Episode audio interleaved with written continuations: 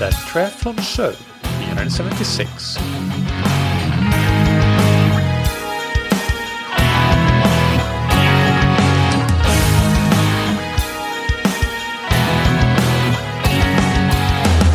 Hey, what's up, everybody, and welcome back to another episode of That Triathlon Show, the podcast presented by scientifictriathlon.com.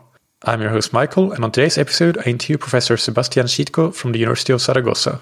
In addition to being an academic, uh, Sebastian is also an endurance sports coach with uh, a particular focus on cycling and a passionate athlete himself. So we will talk about uh, topics from both an academic and scientific and also from a coaching perspective in today's interview.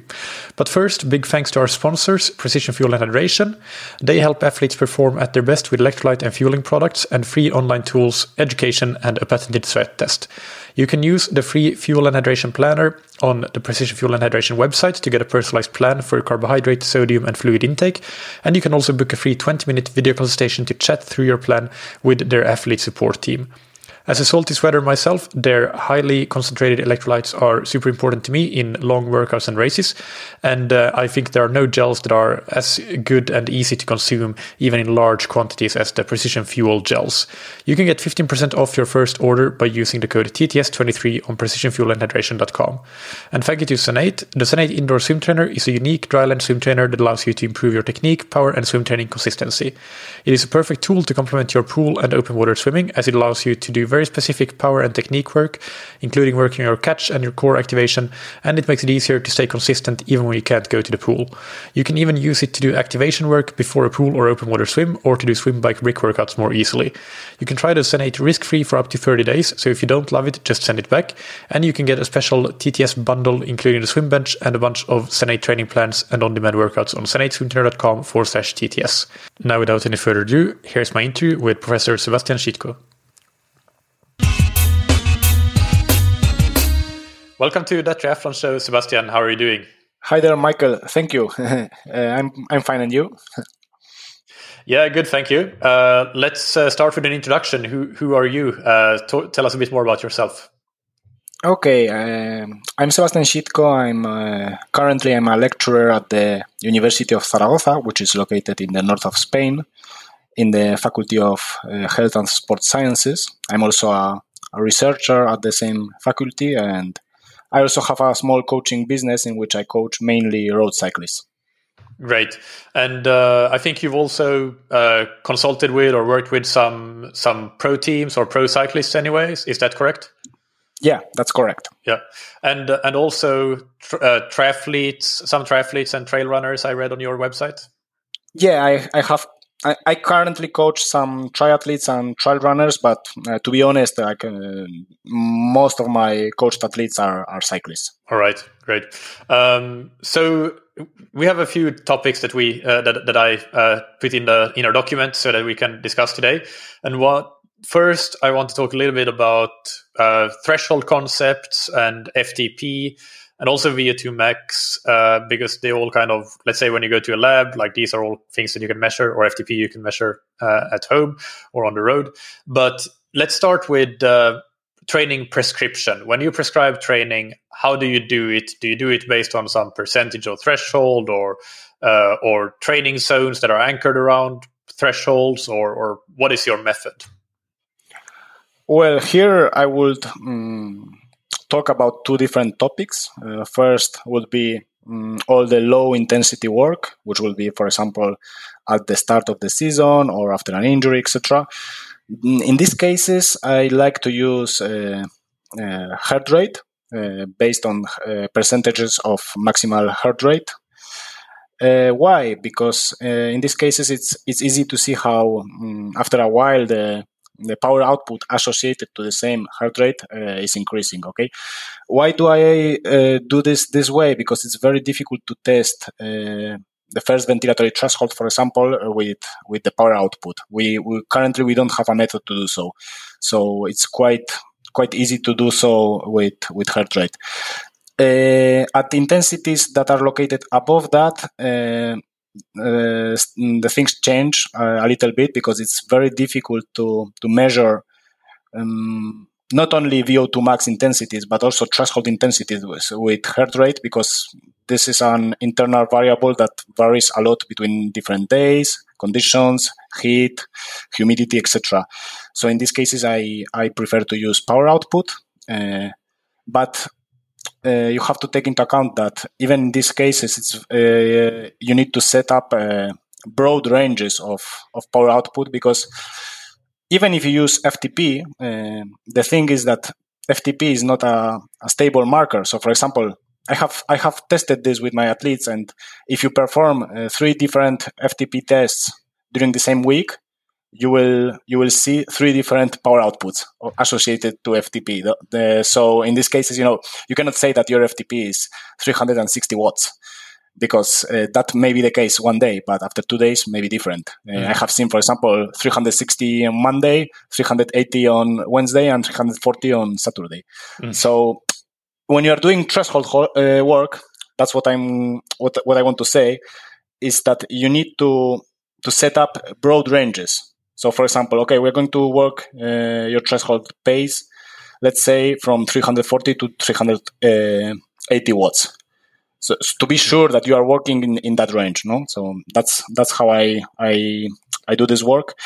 And yes i work uh, around percentages of ftp because i think that that's quite uh, quite a good uh, marker of sustainable performance we have we have done several papers on this topic and we have seen that um, normally it's um, the if you if you set up your ftp according to the test suggested by allen and cogan for example uh, you have a marker of performance that can be sustained over 40 to 70 minutes uh, of time until exhaustion. So I think that's a quite good uh, margin, which is very similar to what you would find with the maximal lactate uh, stable state, for example, and a little bit mm, below what you would find with the second ventilatory threshold or the respiratory compensation point. Mm. Um, yeah, so that paper that you refer to is called Time to Exhaustion at Estimated Functional Threshold Power in Road Cyclists of Different Performance Levels. Uh, it was really interesting. Actually, I have only read the abstract uh, because it wasn't. Uh, I couldn't find it, but I'll, I'll ask you for a, a copy later. But uh, but in the abstract, you can still see the results, and and and I think that the kind of not trained people, the that don't really train, they were doing was it 35 to 40 minutes, and and uh, then the kind of trained cyclists 40 to 50 minutes uh, or no sorry was it 40 minutes 40 to 45 and uh, very well trained 50 minutes or so so but but you had some people that were doing up to 70 minutes there. Uh, so when when you say the uh, that you follow the uh, Hunter Allen and Andrew Cogan protocol. Uh, is that do you mean the exact protocol, including also the five minute all out testing the warm up and yeah, yeah, that's very important because Mm, in the recent years, we have seen lots of papers who who say that oh, uh, FTP performed uh, as suggested by Allen and Cogan is not correct, blah blah blah. The fact is that uh, when you take a look at these papers, you see that they have just done a 20 minute interval. Mm. Of course, of course, uh, a 20 minute interval uh, won't reflect as well the 60 minute power as if you perform the all the suggested uh, warm up intervals before the 20 minute interval. Because you know for example you, you have a 5 minute interval which is all out and that generates lots of fatigue. Yeah. That will that will um, provide a reduced power output during the 20 minute interval which in fact will correlate better with 60 minute power mm. so that's very important when when we are talking about this protocol yeah yeah uh, yeah, that makes a lot of sense. And so, so if you come back to the prescription of, let's say, threshold training or anything higher than the first lactate or ventilatory threshold, then would you would you with all your athletes do multiple FTP tests to get an idea of the variation, or or is that just something you did for experiment with some athletes? And would your normal protocol be to do one FTP test and then you would uh, take a range? Let's say you do. Let's say you coach me and I come to you and I do uh, 360 watts. One can dream. Uh, so, and w- would you say that okay, now you go and do your intervals at 320 to 360? So you take like that test result that I did and a bit lower, or how how would you how would you work? Yeah. Uh, the the thing I explained uh, earlier was just an experiment I did with some athletes of different levels. Uh, this is not published in in, in science, but um, it it it's important to support the fact that uh, you need to to fix like uh, super broad ranges when you when you perform uh, threshold training. And as I to- as as you told me, yeah, I will probably take the result of of, of a test and 20 25 watts up and down, and that will be um, uh, the place where where I want you to work. No. Mm. And what about if you go if you do a VO2 max uh, workout? So let's say five times four minutes or something like that. How how would you prescribe that kind of workout? Yeah, to improve uh, VO2 max, there are like two main types of intervals which have been studied in science. Um, the first and the first one is like the, the classical 40-20s, which is 20 seconds almost all out, then 40, 40 seconds just under threshold. Uh, and then the, the type of intervals that you have uh, proposed earlier. No, uh, this second type of intervals normally work uh, as as we have seen in science work uh, a little bit better. Uh, explained as time spent at VO2 max intensity, which and here I raise a question because this has not been studied. Does this mean that if you spend more time at VO2 max intensity, it will it will automatically improve your VO2 max. We have not science to support to support that. Okay, it's it may seem logical. You say, okay, I, I spend 20 minutes at this intensity. It's much better than to spend 12 minutes, but we do not know that. That okay. So if you want to work your, your to improve your VO2 max, I would definitely uh, go towards this type of, of intervals, but I'm not that sure that more is better here. Okay. Mm. Yeah. But but what is the prescription like? Would you like if you if you give a workout to one of your athletes, do you say go as hard as you can for whatever the workout is, or do you give a specific power number or something like that? Yeah, I, I normally I look at the power curve.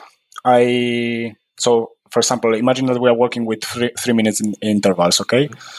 Uh, first, you try to expand the time uh, spent at, this intensity. So, for example, longer intervals each time, or uh, less the same duration of session but less uh, rest. And uh, once the availability of the athlete and the fatigue that the session generates doesn't allow you to uh, increase more the, the time spent at the VO2 max intensity, then you test, and normally you will increase the power output. Okay, mm. that's that's the way the way I, I do it. Okay. And uh, coming back to the low intensity, so with the heart rate based prescription, uh, what would the percentage of max? You, so you said that you do it with percentage of maximum heart rate. What kind of percentage do you use for that low intensity training? Yeah. Uh, here we have like uh, uh, two different theories. There are people who set up a, a heart rate threshold, which in my experience varies a lot during the season and there are other people like me who prescribe it according to the maximal heart rate, which also, in my experience, varies uh, a lot less during the season. Uh, normally, I take everything between 60 to 75% of maximal heart rate for this kind of work. Mm. And uh, and uh, so that's a pretty broad range, and then the athlete can choose based on how they feel within within that range. Is that correct? Uh, it yes, and it varies a lot uh, according to each individual because you know there are people who who live in a surrounded by a terrain in which is, it is difficult to sustain a, you know like it, it's if it's very mountainous it's very difficult to sustain you know like a exact same heart rate because you have up and downs etc mm. so in that case is the the range will be a little bit broader and then you have people who are super like centered and have mm, perfect terrain for for this kind of work then you can you know narrow the, the range a little bit. Okay. And w- but would you narrow it based on other factors as well? Like if you know that some athletes maybe need to do their their low intensity training a bit easier, maybe because they have high volume in totals, or would you then say, okay, 60 to 65 percent, but somebody with a busy job and not so much time to trade, and they might do 70 to 75, or uh, would would that yeah, be a uh, factor? Uh, yeah, of course. Each each prescription must be individualized because in the end, there are like two main factors that will determine what kind of training you perform with athletes, and these two factors are first uh, what is the objective because you know you, the the training for an Ironman won't be the same as the training for a criterium race, for example. The, the amount of low intensity work that you need to do in these two cases is totally different. And second factor for me is the most important for all amateur athletes, which is the availability. Okay, so uh, yes, of course, if you have 25 hours per week to train, uh, of course you can perform 80% of your time at uh, zone two. Yeah. But that's not that's that's not the case in you know in most amateur athletes. Uh, they they have like eight hours or ten. So in that cases, you know you, you need to to up a little bit the intensity if you want results. Hmm. And uh, and coming back to the to FTP again and the, some of the studies that you've done there. So we mentioned already the work with the time to exhaustion, how long athletes can can ride at FTP, and and the conclusion there was that well, if you do the protocol as originally proposed, including the all the warm up and the five minute all out before the twenty minute test, then it works quite well and it gets you in the right range where you would expect a threshold to be, which is that kind of forty to seventy minutes. Um, and uh, you have also tested how it compares to the lactate and ventilatory thresholds. So, uh, so can you can you talk about that? Like, what did you find when you did that comparison? Yeah, like uh, to differentiate here between ventilatory and lactate thresholds, it's uh, FTP as determined by the Allen and Cogan test uh, correlates quite well with the second ventilatory threshold and also the respiratory compensation point, which doesn't mean that it is equal. It just correlates. So if one increases, the other increases also. Mm. Okay but uh, both of the thresholds, ventilatory thresholds, are located uh, a little bit above. Okay, the yeah. FTP. FT, FTP is located more or less at the same intensities as maximal lactate stable state. Okay, mm. and also uh, lactate threshold tested uh, through different methods, such as uh, modified Dmax test, for example but still, I will I will stay with this uh, maximal lactate stable state, which is quite common and, and well understood. Okay, and if if you uh, try to research papers that have tested the time to exhaustion at, at the maximal lactate stable state, you will find that the time to exhaustion is quite similar to what we have found for the FTP. Okay, yeah. so I think that that's quite a good marker of sustainable performance because when you test the time to exhaustion at the respiratory co- compensation point, for example, you will find that it's like 20 25 minutes. Yeah. So it's like that's that's not a sustainable performance for me. Okay. Yeah, and and here here I think this is this is really important information actually, and and this is one of the one of the reasons that I wanted to talk to you when I when I found your papers that when when you go to a lab and you do a test with a metabolic cart, you put on the mask and you measure your VO2 max and everything and your ventilatory thresholds uh, maybe your fat and carb oxidation, all those sorts of fancy things. Then your the researchers will give you a report, uh, or the the lab technicians will give a report with your thresholds and your VO2 max and your maximum heart rate. But the thing that I see almost in every single case with those tests is that it's just if you try to follow those thresholds and those training zones, it's just rubbish, and you're going to train like it's going to be a disaster basically. Because here, as you say, the uh, if, if the, the tw- 20, 25 minutes or something like that was the time to exhaustion at the respiratory compensation point, so that kind of what we might call thresholds colloquially, then that's that's just something that is not at all sustainable. And then you try to do intervals there uh, a couple of times per week, and of course it's going to be be really really hard. Versus then something that you can hold for forty to seventy minutes, and maximum lactate steady state is probably the one of the few the, the only definition of threshold that that science can agree on like okay this is exactly what the definition should be compared to even things like dmax or uh, 4 millimoles or all the different mm. different markers we have for lactate thresholds so I, I, think that that's a really good a really good thing for ftp uh, to be to be so similar to to maximum lactate steady state and uh, and again, as you pointed out, correlation is not the same as being the same. So in the papers, you will calculate something that um, you you'll basically say like how how even if it correlates well, but it's still different. So so it's it's going to be below those markers. So my, my point to with all of this with this little uh, rant to the listeners is if, if you go to a lab, uh, I the only time that I want my athletes to go to a lab to do a test with a metabolic cart would be if I want to know their VO2 max, and if I want to know their training zones. I would I would prescribe them for more of a, a lactate test, like a let's say five minute stages, and you do a lactate test, or an FTP test, or a critical power test, something something like that. Because I think that you can't really get the training zones from a, a from from that VO2 max test, if you want to call it that, with the metabolic cart. Would you agree with that? Yeah, completely. I think that uh, VO2 max as a marker for the prescription of training is rubbish. Uh, you know, you, you cannot prescribe training as a percentage of VO2 max.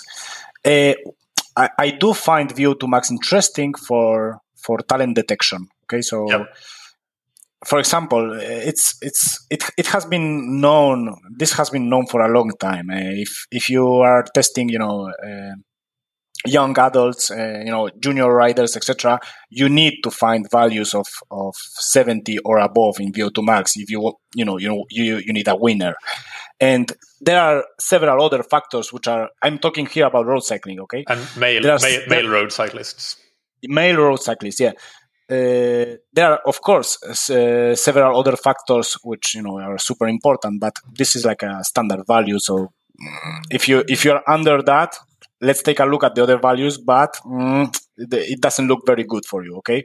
So you know uh, the fact is that currently we can estimate quite well the VO2 max with power output, for example, during five minute uh, intervals. So uh, with this information, you can go to you know like a, a third world place in which the, you have you don't have a laboratory, and you can uh, just with with a power meter which can be paired to your pedals, you can do a nice job doing a talent selection, for example. Yeah, yeah. So uh, that's another study you did. So co- uh, correlating the five five minute maximum power with with VO2 max. So uh, we will link to that study in the show notes, and in the abstract already you can see the equation. So listeners can go and have a look, and you can do a five minute power test, and then you can calculate well what is your estimated VO2 max. The one thing that that you can't see uh, in the paper because it wasn't open access is what is the what is the error? So can you talk a bit more about what is the the, the error or the variance between individuals with how how accurate that test is? Yeah, the the problem with the with this test in our study was that we wanted to test across all uh, performance uh, levels. Mm. So you need like a very stable sample size okay so you need 12 athletes of this level 12 of the, the other one etc so the sample size was quite reduced. I think it was like uh, 50 subjects, more or less, 46, something like that. I don't remember exactly. So uh, with this, we, we found the formula quite accurate, but of course it will be improved if you you know test like 200 cyclists. But of course, it's very difficult to to find like 30 top level cyclists for your sample to to go to your laboratory and perform testing, etc. No? So the accuracy was like uh, plus minus five milliliters per kilo per of weight, something like that. Yeah, which which may seem which which may seem a lot. Yeah, you, you say okay that that's a lot, but when we tested it in the laboratory, it was it reflected super well. Eh? The five minute power output reflected super well what we found in the incremental test. Right. So so even from the from the statistical point of view, it may seem a lot like oh my god that's that's useless. it, it is not. Okay. Mm. Yeah, yeah, uh, that's interesting. Uh, one other thing about VO2 Max is that, uh, in addition to talent detection, uh, an, another scenario where it can be useful is maybe you want to know if you try to work on VO2 Max. Well, did you actually you do a VO2 Max block? Did did it actually improve? But uh, what, what what I find there is that well you, you don't well you don't need to know what the VO2 max is. You just need to know if you improved, so you can do the five minute test before and after what I do quite often is do a ramp test uh, because now Zwift and, for example, use a ramp test to to calculate FTP, which I think is not good, but it's re- great to see changes in in VO2 max. That's something that another guest on the podcast talked about before. Michael Rosenblatt has done some some work there, and uh, and and I think yeah, changes in, for example, the the ramp test output can be really well reflective of of changes in in VO2 max as well. So so that's another tip. Yeah, the problem with ramp test and uh, VO2 max testing, and I have seen this a lot in the lab, is that the, you almost always don't obtain the true VO2 max value. Okay, mm. so and this can be performed in the lab uh, quite easily. If you perform a lab test, uh, incremental lab test, I don't care the, about the duration. Uh, if you end up um, in the stage whichever you want, you you leave uh, a little bit of rest and after that you set up another stage which is a little bit harder than the last one normally this is called a supramaximal verification phase. Okay, mm. you will see a value that is that is higher than what you obtained in the last stage of the of the incremental. Yeah. So what I'm telling you here is that uh, all the previous work you are you have performed during the incremental test before the last stages uh, is generating a, fat- a, fatigue that may you know uh, be a confounding factor in the VO2 slow component and in the end reflects as a lower than expected value of VO2 max. Mm, yeah, yeah. I with with the when you do an incremental test, uh, I've I've heard. Is it correct me if I'm wrong? But like you want it to you want to reach exhaustion within 12 minutes usually. Uh, that's that's a number that I've heard. So basically, you need to plan your your ramp rate and your starting power accordingly. So that's, for example, what I do if I have athletes that, that I want to do a, ramp test. I don't tell them do the Zwift ramp test, but I plan it according to the athlete's level, and I always set the ramp rate to be 25 watts increase every minute, which is a common one that you see in labs but but there are in some labs they will do 15 watts per minute or even 10 watts per minute. And and and that's often those longer tests where you where you don't end up reaching vo2 max because you fatigue too much so you can't quite reach it yeah from from what science has to say uh, i would say that if you want to test vo2 max the shorter the test the better and if you want to test thresholds, which I would not recommend with an incremental test, but yeah. people still do it anyways, the longer the test, the better. Yeah, I think that's a situation probably where labs need to need to make their test valuable. So that's why they give the report with the the the thresholds and the zones from the incremental test, so that athletes feel like they get value from it. But in the end, it it hurts ah. more than it than it helps. But yeah, I think that but, that kind of testing, I think it's it's outdated, and you know, it's yeah. just in a few in a few years' time, it will be you know nobody will perform it. Yeah. So so what is so when you work with an athlete, uh, let's say it's a it's an amateur athlete, but it's somebody with with some ambitious goals. They want to like do some races and, and try to maybe place well and and so on and improve their FTP and, and what have you, get faster in general. What what are the what what what what are the tests that you do? Would yeah, t- talk us t- talk to us about about the testing that you would recommend for the athlete. Okay.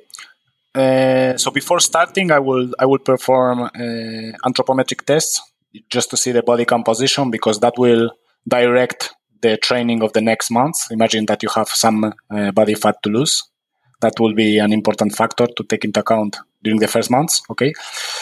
Uh, carbohydrate and fat oxidation rates are interesting to test for, uh, also for the first months, because that you know gives you an intensity at which you know you, you can uh, uh, improve those values, which may be important in the first in the in the first months.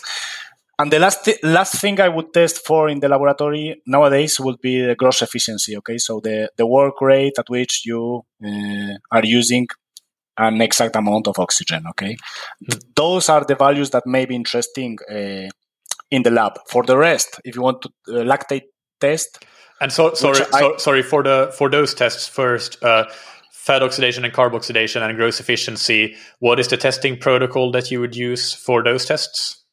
For those tests, I will I will use an RAM protocol with super uh, long steps. We are okay. talking here about we are talking here seven minutes even for each for each for each uh, stage. Okay. Okay.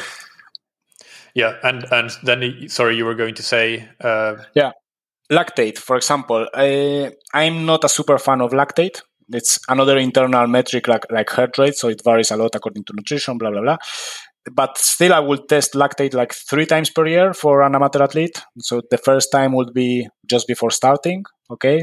Uh, the second time will be after the preparation uh, phase to see if everything went as planned and before the first competitions, even if they are preparatory.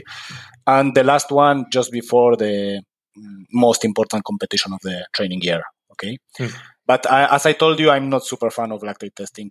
And uh, uh, of course, power test for an entire power curve. Okay. Mm. You you may you may obtain that with preparatory competitions. So you if you are you know like uh, doing some some competitions you don't even need to test. And the last one, which is not uh, super talk about, but I think that's very important, is in order to monitor fatigue, the relationship between power output and uh, subjective perception of effort. Okay, mm-hmm. so we are talking here about uh, here we are talking about tests that are normally under threshold and you are monitoring with the Borg scale scale to see whether you know he's where she where he should be. So, for example, I prescribe like a short, just under threshold interval for the first five ten minutes uh, after the warm up, and if the rate of perceived exertion is where it should be, then the athlete is allowed to perform the rest of the intervals. If not, he just you know do like a zone two and go home. Mm, yeah, got it. And uh, what about if an athlete is self-coached? Uh, what would you? A typical self-coached athlete, they are interested and they listen to some podcast and read some stuff, but but they're not, uh, you know, a researcher and they don't have like a extensive knowledge. They, they don't have co- uh, they're not a coach either. What what are the things that you would recommend they do? Like, would would you recommend for them to keep things more simple than than doing all the tests that that you would have an athlete do?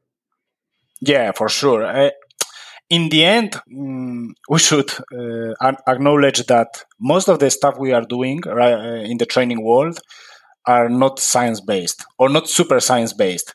So in the end, you are working with just experience. Uh, it may be a very good experience, but still experience. Uh, as the athlete won't have access to that kind of experience uh, that uh, you know a long-lasting coach has I will keep things super simple. Uh, just test mm, the most important power outputs, which would be for me, for example, one minute, five minute, uh, 20 minutes. Also, if you are doing criteriums or stuff like that, five seconds, for example. With that, you can use uh, the five minute test um, to assess your VO2 max, the 20 minute test, as I have explained previously, to assess your FTP. And with that, you can, you know, um, train properly. Yeah, yeah, definitely. Yeah, I think it makes a lot of sense to uh, as well learn like learn to learn to do the basics really well before you before you start to add some more bells and whistles. Uh, then yeah, because there's usually a lot of things that you can do better, and and this is something that I come back to often as a coach as well. Like before starting to think about like the newest or the more advanced things, like well is there some basic things that I'm still not that I still can improve with? Basically, I think I think that's that's always a good question to ask yourself, no matter what you're doing. Um, and uh, let's get into some some training concepts and, and training questions. Uh, what is your what are your general thoughts around volume and intensity, and how to get the right balance between those? Yeah, uh, we are always talking lots of stuff about this these two topics. Uh, it goes by trends. So for example, now it seems that on the internet we are talking more about volume than intensity. Uh, zone two training, volume is super important. For me, in my experience, uh, uh, it really is a fact of what's about your availability and your goals. Okay, so that two factors will mark everything you do with with this combination of volume and intensity. So if you are planning to do an an Ironman, for example, then of course, uh, my opinion, your, should, your training should be based more around volume than intensity, because in the end, you will perform lots of hours at uh, very low intensities. But if you are doing instead uh, like mm, short road races or criteriums, in in these cases, and especially if you have not a lot of time, uh, it will be more, more interesting to invest in intensity than volume. Mm, yeah. And what is the variation there? Like, do you have athletes with, we talk, there's, there's a lot, another trend is the whole 80 20 number. Uh, but I'm, I'm sure that you don't really follow, follow that number, but do you have athletes that are more like 50 50 or like that? Is there a big variation basically? Yeah, in order to explain the variation, I can tell you that, for example, a road cyclist, a pro, road cyclist is, it could be quite close to that 80 20 number. Eh? Uh, so 80% of the time, you know, like, like very easy work. But that's just because they perform lots and lots of hours uh, weekly, for example, we are talking about 25 to 30 hours weekly. So imagine that out of these 30 hours, like 40% was intensity. It it will be impossible to recover from that. Okay, so it, so that that number is reduced to that just because of, of this factor. Okay, but I I have also like amateur athletes who have like seven eight hours per week, and in those cases, yes, we are talking about 50-50 probably mm. yeah what is let's say let's say that you have a, a cyclist with seven hours to train what what would a typical training week look like for them? Can you discuss like how many rides would it be? Would it be four rides during the week and or three rides during the week and two on the weekend? And and would and which ones would have intensity? And can you just give an example of what that might look like? I, it depends a lot on the, the availability of each athlete but if I, I could choose the disposition of these eight hours, mm. I would prefer to have uh, like two sessions weekly, for example, Tuesday and Thursday, with lots of intervals, and then leave a four-hour ride for the weekend with just easy spinning. Mm. So, so that would be only three rides, but uh, yeah, yeah. Okay, so so two hours on Tuesday, two hours on Thursdays, intervals in both of them, and then four hours easy on the weekend. Yeah. Okay. Uh, and uh, what about periodization? How how do you think about periodization? yeah, periodization comes from originally, I think, from Matveyev, which was a, Russian guy who took this concept from soci- sociology studies. But in the end, and this is you know. Uh, we, we are talking uh, uh, lots about this stuff in in current uh, science. The fact is that we, we don't have uh, any scientific evidence to support that uh, uh, any kind of periodization nowadays works better than the other. There have been lots of lots of studies regarding training intensity distributions, which are, we have also seen that in general, even if you prefer volume or intensity in the end, results in the same more or less results. But as for periodization, we don't have any studies to, you know, to rely on. So it's a matter of experience. I don't like to to think lots in the long term because in the end you will always find uh, stuff that uh, occurs for example uh, injuries uh, uh, the athlete gets sick so from w- what you have planned in september to what's finally done in June, uh, it has nothing to do. Okay, so mm. for me, planning in the very lo- long term has has zero sense. Uh, the fact is, you need to know what is your objective. So, for example, I know I'm doing this Ironman. You need to know what do you need to perform in this Ironman, and you start with the most mm, with what which uh, what what is most broad to the most uh, digamos specific. No. Mm. Yeah, yeah, no, that, that makes total sense, and uh, it's very similar to how how I would think about it uh, as well. Um, and recovery, I mean, we we yeah, well, how how do you let's let's be more specific than just recovery because. Uh, I think with with recovery, most people say, "Oh, sleep and nutrition is super important." Of course, that that is one thing. But but with recovery within the training program, so um, how do you have like a specific format that you like to give two or three harder weeks and one easy week, or like how do you bake recovery into the yeah. program? Yeah, I, I would I would like to highlight one specific factor just before starting with the training part, which is for any amateur athlete, the most important factor affecting recovery and the outcome of the training program will be uh, their own work what they are doing outside training. So if you have a very physical job, for example, then you are in trouble.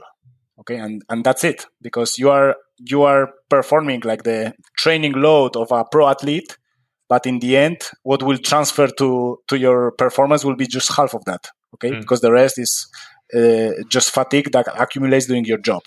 So this is a very important factor that should be taken into account in every single program that are proposed that is proposed to, to an amateur athlete. And starting with the with the training factors, I don't have any specific uh, structure because it depends a lot of in amateur athletes it depends uh, on the job they have and in pro athletes it depends also on the specific goal they have So I have like athletes who perform three hard weeks and then one rest week. But then I have athletes also that perform like uh, almost six uh, high intensity sessions per week. For example, I have I have an athlete who who races in criteriums, who has like six hours per week for for training, one hour uh, each day uh, in the turbo trainer, and I would say it's like eighty percent of intensity for him. Eh? So and, and no rest days because if if we start uh, training six hours uh, per week with one hour each day and we also want to incorporate total rest days and we are going nowhere so it depends a lot on the individual so i have no specific structures but, but as i told you earlier i like to to test a little bit at the uh, at the start of each important session whether the rpe and and power output are where they should be mm.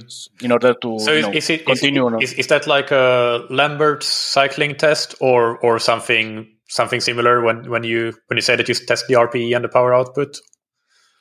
Yeah, it, it depends on the session. So, for example, if you are if you are going to do like VO2 max intervals, imagine that you have um, four intervals of three minutes. I will just incorporate um, after the warm up like uh, one interval of one minute at this intensity, mm. and uh, test whether the RPE should be, um, uh, you know, you, you should say okay it's it's seven or eight. It's it's been just one minute so it should be okay if i want to be in the in the 10 scale at the end of the three minute interval okay? Yeah. and if and if the athlete uh, sees that it's it's like a 10 after the minute and say okay today is not the day.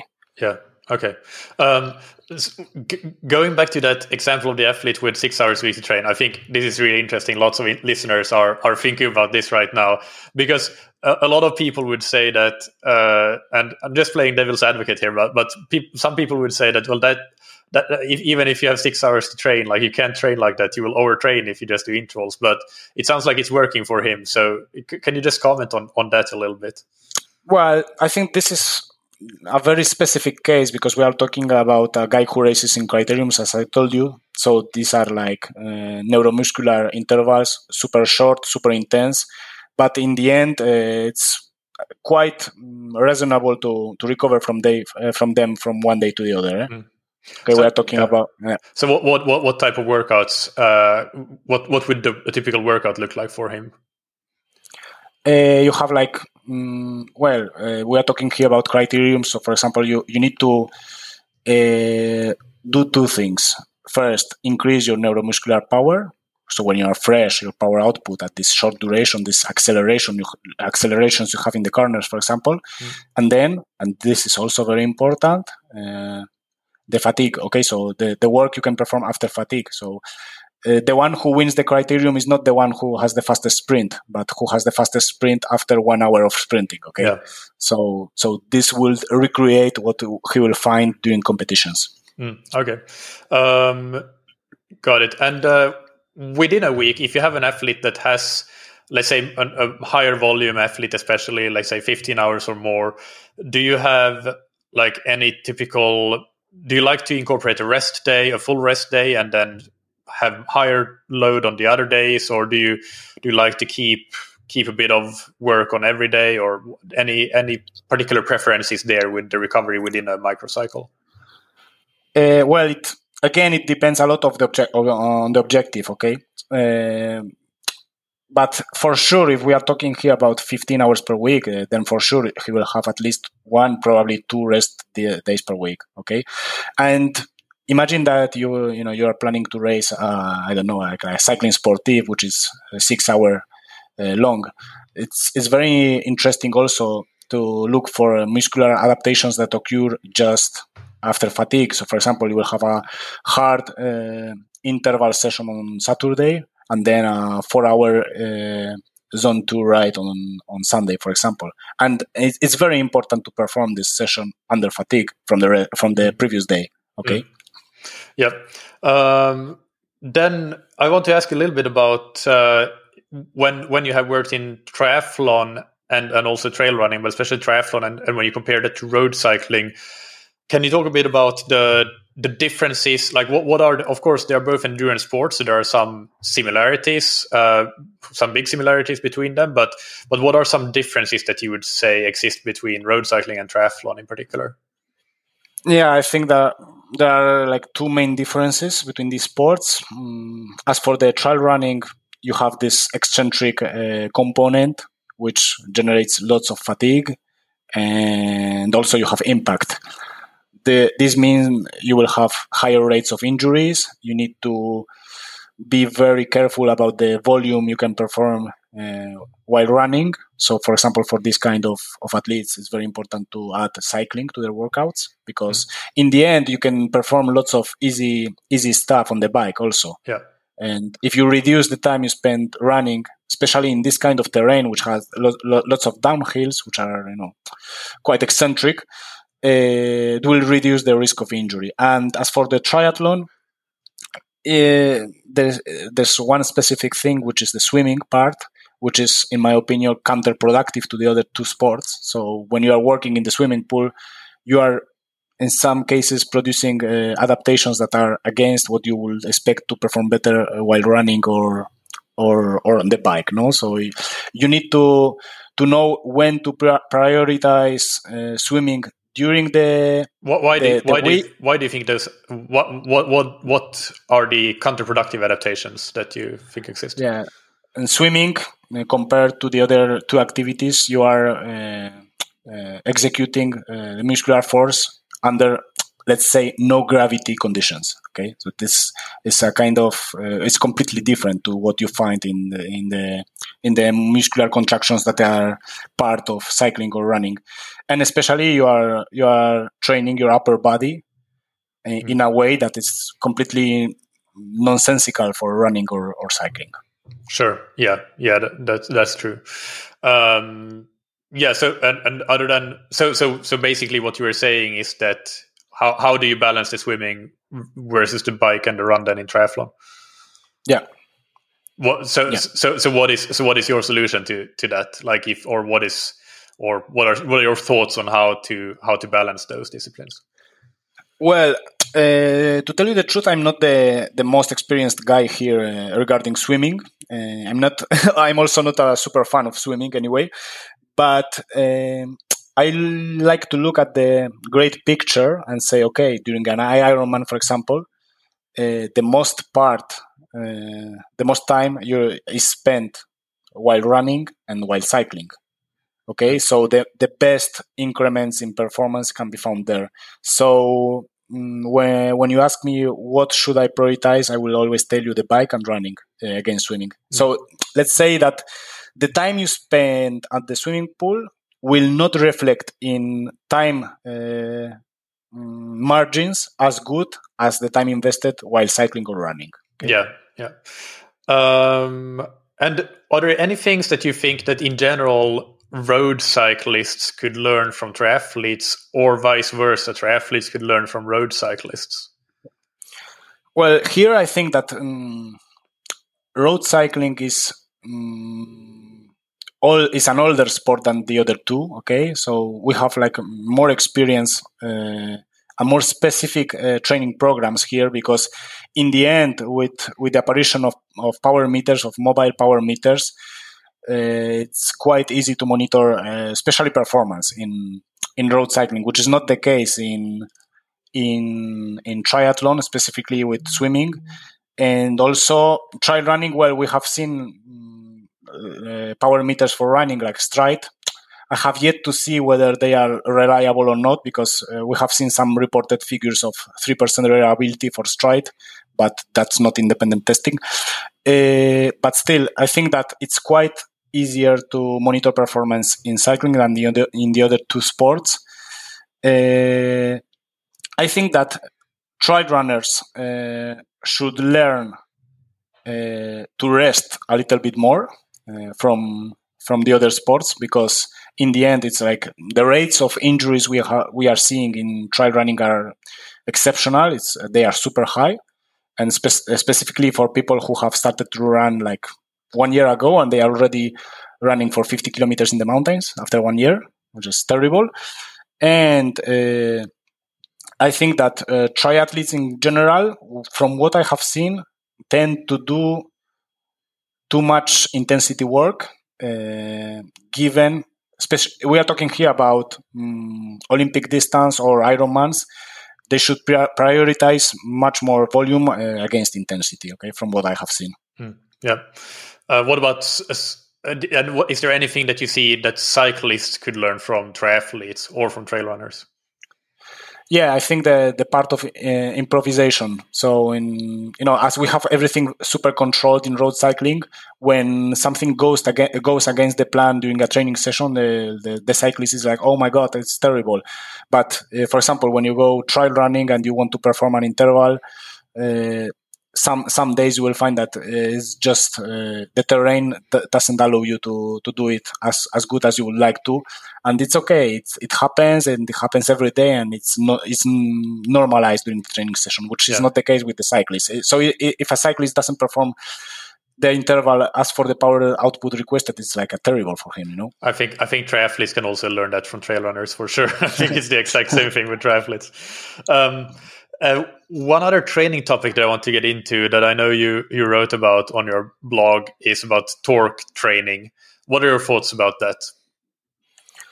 Well, uh, during the last two to three years, uh, there are you know several uh, relevant sports scientists who are talking lots about the supposed benefits of this kind of training. I have yet to see the you know strong scientific evidence to support this, uh, this fact. I have not seen it.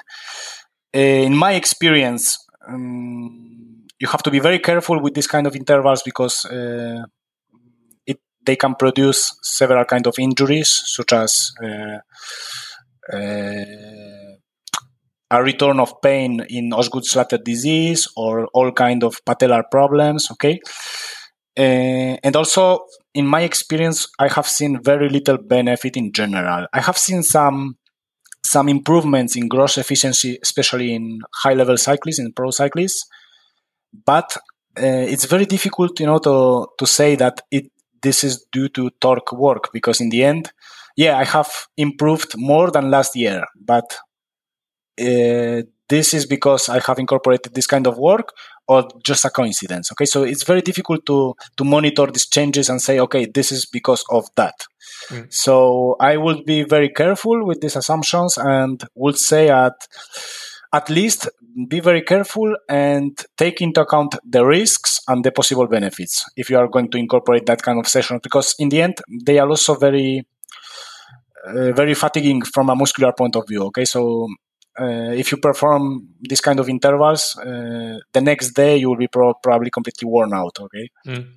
When when you refer to like some like scientists that have written about it or talked about it, who is it? In case people want to go and read more uh, f- about that, who do you? Yeah, yeah, uh, I'm talking here about the responsibles of performance from the UAE uh, team yeah. from Pogacar's team. Yeah, yeah. So they are they are they are talking lots of of good stuff about this training, which I I I do believe that, uh, that it works for them. But I you know as always I want to see the the evidence. Okay. Yeah, yeah. It's uh, Jeroen Swartz and uh, John Wakefield, uh, I believe. Yeah. Uh, mostly. Yeah, that's what I thought. And uh, yeah, they are available on Twitter, so people can go and have a yeah a read at what they're saying, and they have some blogs as well.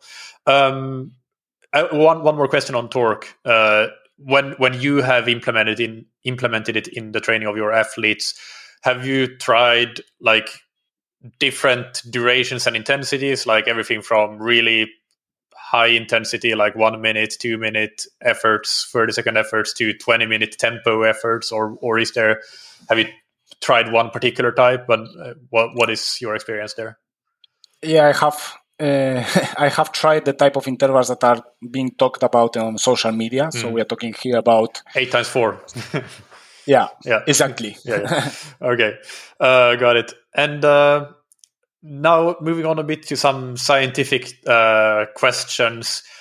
If you could, uh, if you could wish for one to three areas within sports science that there would be more research done, what would those areas or those topics be?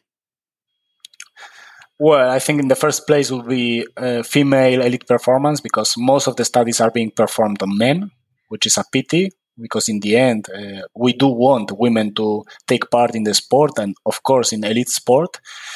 And if we do not have evidence that supports how training works for them, it's very, it's you know it's uh, adds a little bit of uh, improvisation to the training programs that we can propose and it, that's a pity so i think that we we all scientists should you know try to to incorporate uh, women into the sample size into into the samples in the studies which is which is not easy because uh, it's very difficult to recruit broad samples of women in general in, in this kind of sports okay? But we we need to try more.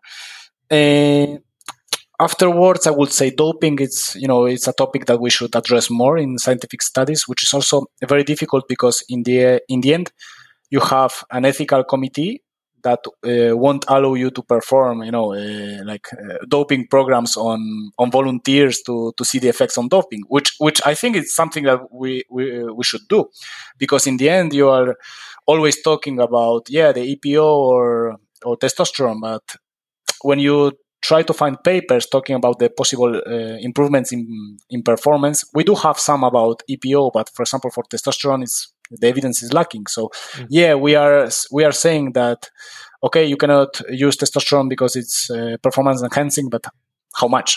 Mm. We do not we do not know. Okay, and that's uh, that should be covered.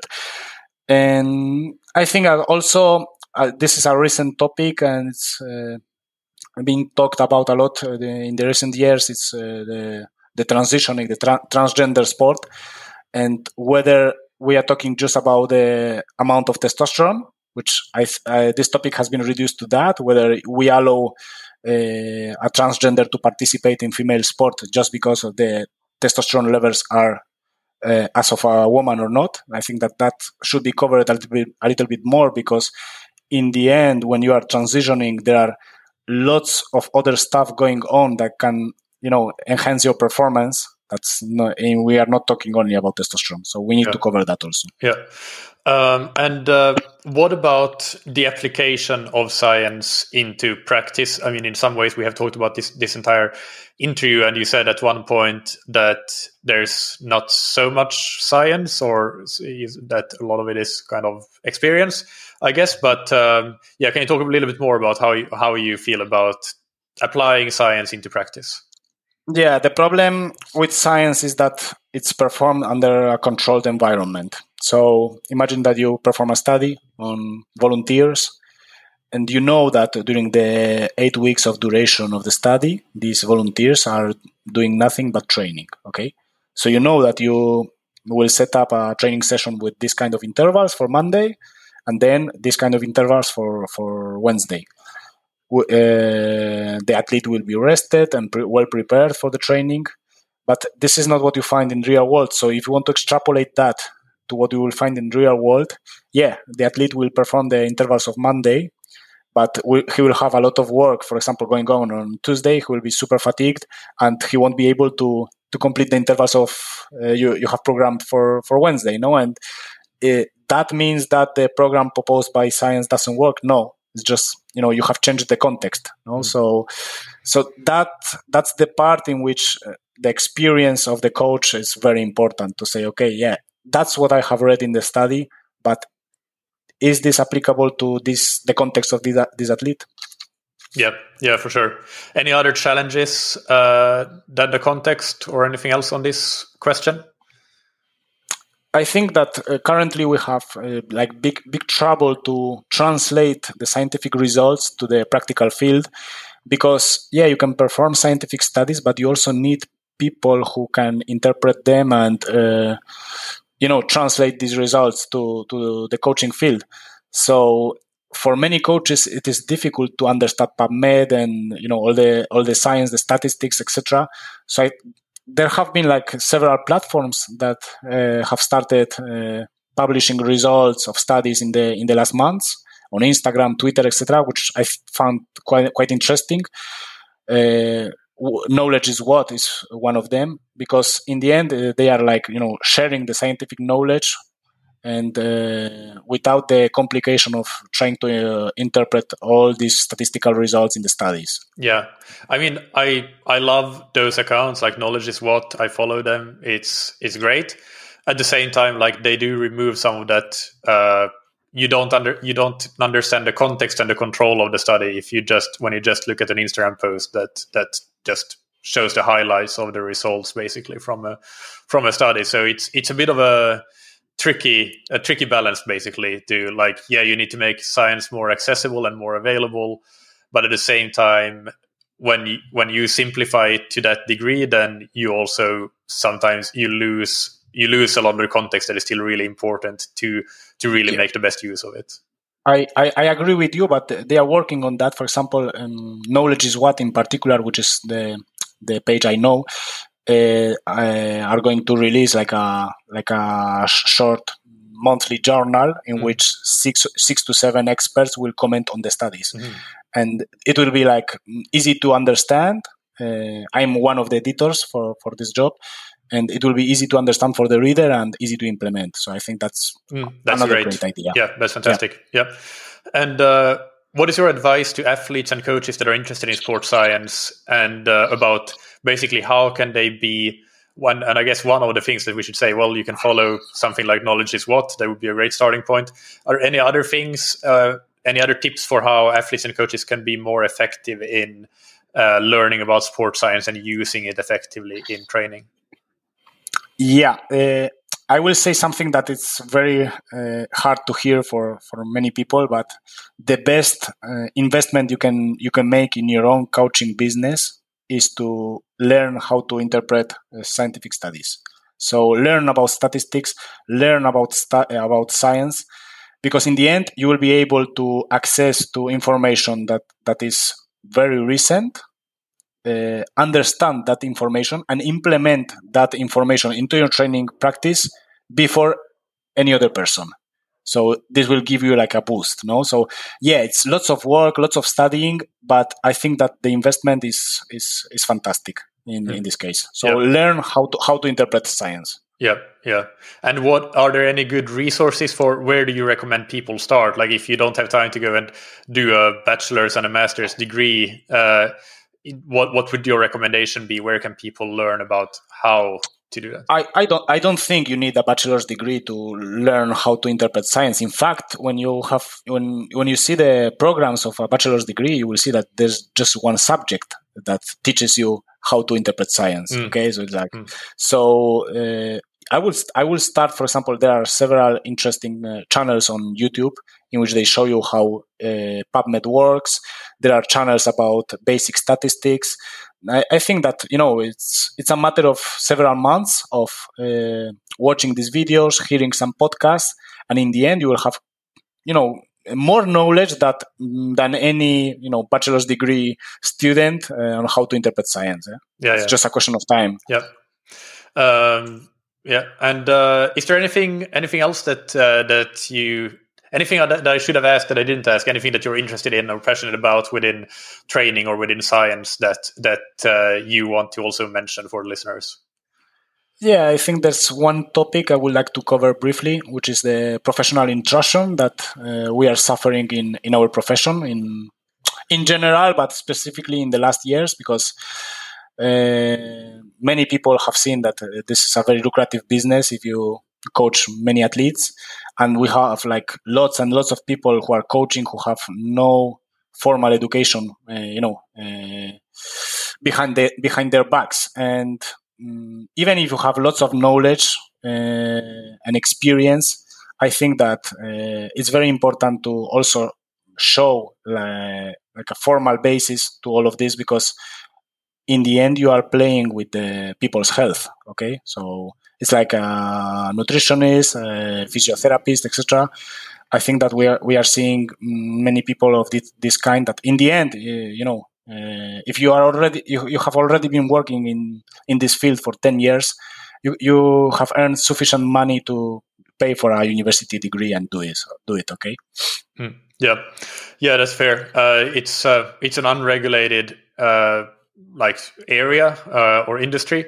So which I mean, in a way, it has positives and negatives, but definitely you you definitely see and and a lot of a lot of athletes come to, for example, to our business with like having had really bad experiences with with coaches. So, but uh, so I mean, in in one way, you could see that. Well, okay, that's like good. It gives more athletes to to to other coaches in the end anyway but but it doesn't it doesn't really work like that it's, it's really bad for the people that suffer from the consequences of uh, of poor coaching for sure um, let's move on to the rapid fire questions. So take just one sentence to answer each of these. And the first one is what is your favorite book or resource related to endurance sports? There's there's a book uh, written by Asker Jeukendrup which is called Sport Nutrition. And I I always like to say that uh, uh, if you want to perform, you need to be properly fueled. So I think to you know uh, this is an important topic to cover, and you should learn about nutrition before you start training. Mm. and uh, what is an important habit that you have benefited from athletically, professionally, or personally? Uh, in general, in my life, waking waking up early uh, has been an excellent habit. And who's somebody that you look up to or that has inspired you? Uh, here I would say Louis Passfield, who passed away quite recently. Mm-hmm. I had a very interesting conversation with with with him, and he was always willing to share his his no, scientific knowledge. So that goes for him. Yes, yeah. Louis is a past guest on the podcast, and it was very sad to hear about his passing. Uh, thoughts to him, uh, his family, and uh, friends. Uh, and uh, finally, Sebastian, where can people find you on online and on social media? Yeah, people can find me on my website or Instagram or Twitter as Sitko Training. It was the same name for all three. Uh, all right, perfect. Website, website, and social media. I'll put that in the in the show notes. Uh, thank you so much. It's been uh, great to chat to you, and looking forward to doing it again another time. Okay, Michael. Thank you for the invitation. I hope that you enjoyed that interview. As always, you can find the show notes on scientifictriathlon.com and you can find the links that were mentioned throughout this interview. Next Monday, we will have a Q&A on swim training for triathlon. And this episode is already recorded by the time that you hear uh, this interview. So there is no more time to send in questions for that Q&A.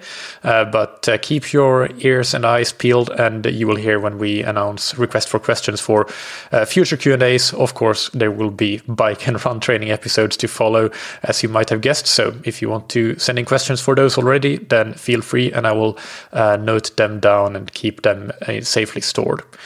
If you want to improve your triathlon performance and want help to achieve your goals and improve your performance, then consider working with one of our coaches or training plans. Whether you're just getting into triathlon or trying to set a new PB or qualify for a championship event, or even want to race professionally, we have experience in all of those scenarios and would love to discuss further around if and how we can help you on your triathlon journey. So you can find out more and contact us on scientifictriathlon.com and we can discuss your specific goals and needs and see what's best for you. Big thanks to our sponsors, Precision Fuel and Hydration, that you can find on precisionfuelandhydration.com. Use their free fuel and hydration planner to understand your fluid, electrolyte, and carbohydrate needs and get a specific and effective race strategy and book a free video consultation with the team if you want to refine it further. Use the code TTS23 at checkout for 15% off your first order. And thank you to Zen8. Use the Zen8 swim trainer to improve your technique, power, stamina, and swim training consistency. You can try the Zen8 risk free for up to 30 days and get special Zen8 plus TTS bundle, including the swim trainer and a number of Zen8 training plans and on demand workouts on zen8swimtrainer.com forward slash TTS. Thank you, as always, for listening. Keep training smart and keep loving craft.